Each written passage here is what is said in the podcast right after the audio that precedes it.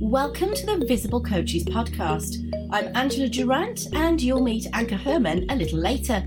Between us, we have 30 years of business experience. We've started and grown our businesses from nothing but an idea, learning to play to our strengths as introverts in what often feels like an extrovert world. If you have ever felt any resistance to how others tell you you have to market yourself or bare your soul on social media just to get clients, then this podcast is for you. We know the unique challenges that introverted coaches face when it comes to selling their services. So, if you're ready to learn how to spot those golden opportunities right under your nose, clarify your message, nurture that market, and get more business coming your way, all without sacrificing your energy levels or well being, then plug your AirPods in and let's go. Welcome to the Visible Coaches podcast. The reason I'm laughing is that when we're preparing these podcasts, Anka and Angela I, we often um, just riff a little bit beforehand to get a real sense of the direction that we want the conversation, the topic to go in. We want to bring you something fresh. Anka said something that just cracked me up because the title of today's podcast is "Is Your Offer Really Irresistible?" and her her quote was well, number one, you don't get to decide what's irresistible. They do. Um, and it just, you know, that they decide, it's not you decide. And it just, it cracked me up. Just because you think you know what they need doesn't mean that they think you that they need it. And isn't that really the heartbeat of what we're talking about? There used to be a, a marketing quote, and I hated it to start with, but now I understand it because it felt to me like it was it was manipulative because that was the mindset and the space that I was unfortunately coming from at the time. And the quote was this: "Sell them what they want, but deliver what they need." And I hated it because it felt like I had to do something disingenuous to get somebody into a program, promise them the earth, promise them this, promise them that, promise the other, and uh, almost like hoodwink them into working with me and then i could show them my real skill and my real thing because but but i was really misunderstanding the heartbeat of that quote which was actually saying you've got to walk a mile in their shoes before they will walk uh, two miles in yours. And so from our conversation where anka just absolutely cracked me up i'm going to hand over to her to actually unpack what she was really meaning behind you just don't get to decide what actually is irresistible no matter how long you sit there at your desk you know putting your perfect program together etc or working out your perfect ideal client you know in your own head. Um you know because it's their decision. Anka take it away. I mean i i agree actually that that famous lesson you know give people what they want and then or you know offer them what they want and then give them what they need. I actually had some like resistance to that as well. It felt like bait and switch you know but what i got to see was if you don't build that bridge for people it's not about kind of tricking them into buying something they don't want. It's about building the bridge between what you know is really at the heart of the problem and what it is they need to where they're at. Like, what is it that makes sense in their world and from what they can see? And if you can't do that, you know, then then you're going to struggle. Then it will not be irresistible to them because they're the ones who are going to make that decision. Like, even if you think you have a program with, you know, all the elements that would really help somebody solve an issue or get something they want, if they don't see the point in that because that's not how they see what's going on for them, it's like you literally talk two languages. It's about translation. It's about bridge building, not about manipulating into into submission, right? And so I think it's that piece. That's why you know everybody always talks about you need to know your audience. You need to really speak to them to know what how they see the situation they're in so that you can there's a there is a saying that I unfortunately can't ever remember the, the source of it, but it's really helped me see how I look at learning, teaching, any of those. And it's about connecting something unknown to something known. Right? And if you look at that in a teaching context, it kind of explains everything. You know, if you've somebody explains something unknown with something unknown, it's what people often experience in the tech space, you know, then you're just left confused and you know less than you knew before. If you connect, if somebody connects something known to something known, you're bored because, you know, there's nothing new in there. So I think your task when you're trying to create an irresistible offer, your job is to find the known piece, the, the, the piece where you could hook into where you're the person you're looking to see go, oh, yeah, well, that makes sense. You know, where you can pick them up and lead them to understanding why what you're offering is actually the best solution to what they're trying to achieve. And that bridge building piece is what makes it, if you do that well, your offer's irresistible yeah, what's interesting to me around that is that that lends to me to the the bit that I always think about research or market research. You know, if you were actually putting a manufacturing product out, if you were going to, you know, put a new biscuit out, etc., you'd go out and you do taste testings. You'd find you'd do a sample of it. You'd find people that that could taste that because you're not going to put that much money, time, and effort into the manufacturing of something that nobody will actually buy. And I remember Bernadette Doyle, my first uh, business coach telling a story of a lady that had got 5,000 meditation CDs. Now, back in the day when CDs were a thing rather than just a digital version of it, but she had got 5,000 meditation CDs and she she got them done printed. She was so proud of the fact she created all of this stuff. And she took it she emailed bernadette with you know and said can you help me market and sell these and Bernadette wrote back and she just she told the story and she just said, I am so sorry, I can't do that. And she was a, a really advanced marketer. And she said the reason is is because you've created something and we've got no idea if it's actually needed. So you've got a hard job to try and sell something that you have created, that you want to create, that we don't know if the world needs. I think to me, this is the difference between when we've often talked about the artist personality the creative. And I mm. think it's a confusion to people that are truly creative because there's a space where you almost have to express your art and your thing in the way that really makes sense to you, and you have to flesh and work that out. Um, but that doesn't. But if you wanted to make a business out of that and sell that, you've you've got a different journey and different job. I used to say this to musicians all the time. You know, to you know they wanted to be on the stage or they wanted to go and do gigs etc or they wanted to be songwriters. Um, or you know my in my early days when i wanted to be an opera singer what i recognized was there was a barrier to me getting to do what i wanted to do and that for me was an audition.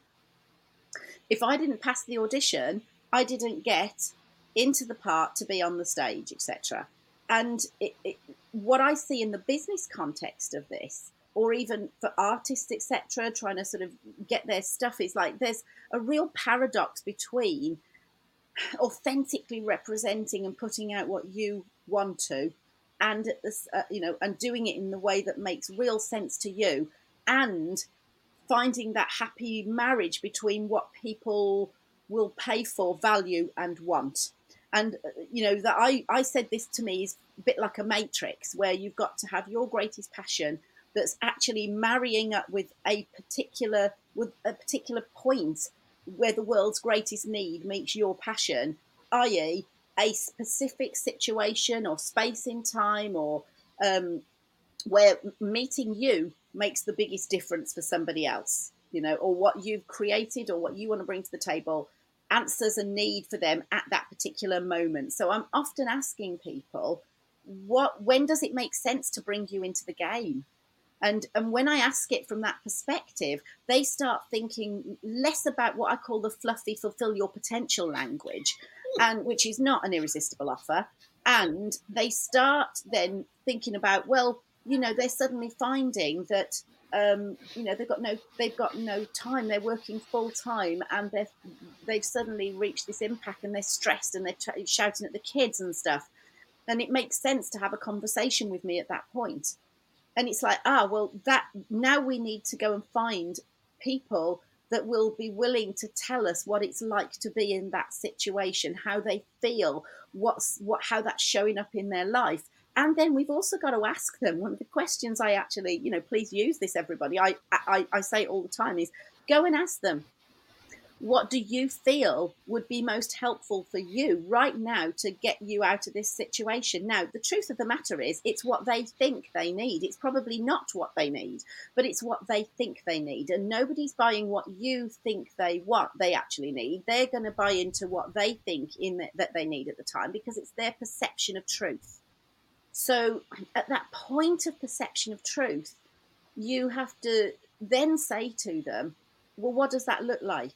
You know, for me, if I, you know, I just worked a 10 hour day yesterday because I suddenly realized that international work means that I could be doing nine o'clock in the morning with somebody in the UK and I'm doing 10 p.m. with somebody in Canada. Now, that's a beautiful problem to have, except that suddenly it really hit me this morning that actually that over a long period of time is now unsustainable. So there's always going to be a new problem that every level that somebody is moving through is you know potentially needs to solve so i might be looking right now as to how on earth do i do that or leverage that or have both it's a new question i'm asking and i might be looking in the marketplace for who is talking to me in my language right now that I could look at and go, they understand what it likes, what it's feeling like right now to feel and be me in this situation. I think I'll reach out for a conversation with them. And that to me is the key to creating uh, a connection or that bridge and filling the gap is we have to be imagining what it's like to, for that person. And sometimes the only way we can do that is to either think back, if, if you've been in the situation, to really dial back to when you were there, not where you are now, or the most important is to start having some conversations, early conversations, where you're not trying to sell programs or anything, but where you're listening and you're saying, what's it like to be you? And and how would it how could you fit it into your life if you wanted to to get this out? You know, uh, I say this because I'm now on a roll with it, is that um, I'm having to do a lot of done for you and done with you offers at the minute that long term I probably won't want to do, but it dials me into the people, how they think, how they feel. That takes my time up. And I think there's too much ideas at the minute of people trying to run too fast because they don't want to they don't want to work more than you know don't work more than four hours a week don't do this don't do that and it's like well at the start of your journey like we said in the last podcast you're probably going to have to put in some hours so that you really understand your people before you can then leverage that or move from it. And I, you know, I highly encourage no, to move, never move too far away from the people that you're with, so that you stop understanding where they're at. Um, so, on that big download Anka, you know, coming on the back of that because she's like, I don't laugh. Everybody laughs. I'm like, but you know, suddenly realize how passionate you are when you realize, you know, what's what you see to be true. Absolutely. I think the piece that popped up for me while you were talking was it doesn't really matter even if you're an artist i literally interviewed an artist recently you know and she makes a living from her art right so, but she was the first one to say, well, no, I'm not, it's not about the canvases with color on them. I want to brighten somebody's day. I want to create a peaceful space. I want to lift their mood when they come home. So she knew what she was offering, right? Mm-hmm. So, and she wasn't, you know, but that's the thing. She still found a way to match what she was passionate about creating to what would be valuable to somebody else, right? And I think even if you're an artist, even if you don't do custom things where you literally solve somebody else's problem, there is still a way you can you need to be creative around it, but it's still about that value. And sometimes if you manage to be famous because you've run around naked through shark infested waters and people know you and want something of yours just because of what's of yours, well, there's the value there. So it's not necessarily that that's strict in that in that sense. And the early conversations with people, I think people are always scared of that you know? Yeah. and i think they, they do a lot of and I, find, I think they, they often come to me because they're like oh how can i need systems? I need you know i need to make this efficient. And like you haven't got anything to make efficient yet. You know so there is that mess in the middle. There is that initial where you just need to try some stuff and you need to offer things and see what comes back and talk to people and understand what they because I think just because we're passionate about it, sometimes you find, and I've had like I've offered so many things, especially when I had my sewing business. You know, I remember I made I made cute little polka dot doggy vests, adorable, right? And all the neighbors would go, "Oh my god, can you make me one?" Right? And then I looked, and I'm like, well, actually, the value those created for the dog owners who thought, "Oh, it would be so cute to have my dog in that little vest," and the amount of effort it cost me to create one I didn't find a match. So that meant I can make doggy vests as long as my heart sings for it, you know, but that's not going to be a product. Not everything has to be a product. And sometimes finding out quickly that, well, here I'm passionate about something that others don't really perceive to be a need worth paying for, well, that's a good enough answer because it saves you from running too far in the wrong direction. And it's not about you then. Yeah, it, no, it isn't. That's important to find out. It's not about yeah. you, particularly for coaches, because it feels so personal otherwise. Yeah. So, round it off because you said something to me about the irresistible offer and about people are waking up to their own wisdom and they don't want to be helped. With that. Yeah, I think that's something that I see an awful lot, you know, especially when people come to us that are sort of in our age group and it's this kind of, you know, women in midlife. And I think a lot of women wake up to to their wisdom, you know, it's no longer just about, you know, taking care of the kids. So there's literally, I think, a, a phase of transition where a lot of women then start to explore and then what happens is what usually happens is when you have a really, really powerful insight, your next impulse is, oh, I want to share that with others. Right. And then they try and build an offer around that to help other people solve the same problem. And I think quite often, these other women, you know, in that same position, they're finding their own wisdom. They quite often don't want to be helped by somebody else, right? So I think that can be quite fr- i think I, I, find a lot of the time people get quite frustrated because they kind of know they've got something powerful to give and it's really hard to sell. And it's just realizing well actually who are you selling this to? You know they're not they're kind of in the same situation as you. You're not looking to have somebody else in the same boat guide you on a journey that you've just discovered you're powerful. So just to recognize when there's a mismatch you know instead of being kind of stubborn and keep banging your head against the wall. Like, don't be goat. You know, if you don't know what the goat thing is, go back to the archetypes, right? There's a, there's an episode about the, the goat. It's like, don't be too rigid about it. You know, you might f- be able to find an angle that you can come from that all of a sudden becomes interesting. But just because you've gone through it does not mean that other people in that same space right now are looking for your guidance. And that's just, well, there's nothing wrong with you you know, and there's nothing wrong with you trying to support other people. That particular angle is just not where it's going to go, you know, and there's nothing wrong with that. And I think what that does then is when there's that when those doors are closed, and you you can't see something that you would think you wanted to sell or offer actually working, and you've tried the doors. I think it's important to step back. That's the point where I often sit with people and step back and go, is it really that door?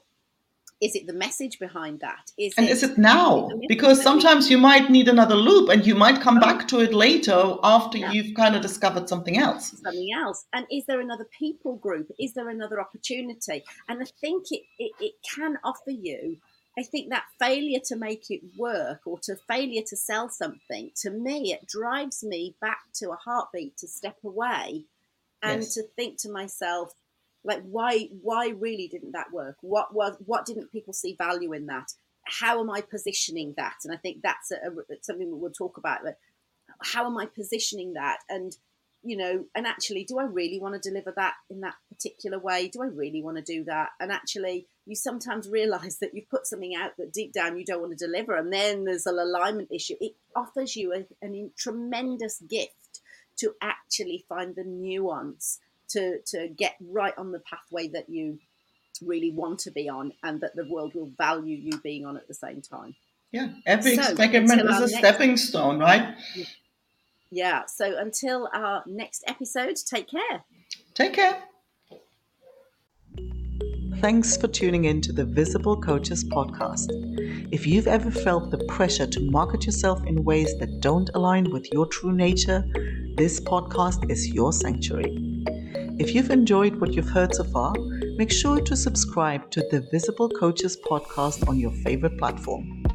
And we would really be grateful if you could leave us a review. Your feedback means the world to us and it helps us reach more introverted coaches like you. To grab this episode's free resource, visit thevisiblecoachespodcast.com now. That's thevisiblecoachespodcast.com.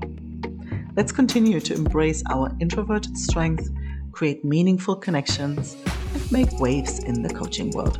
Until next time.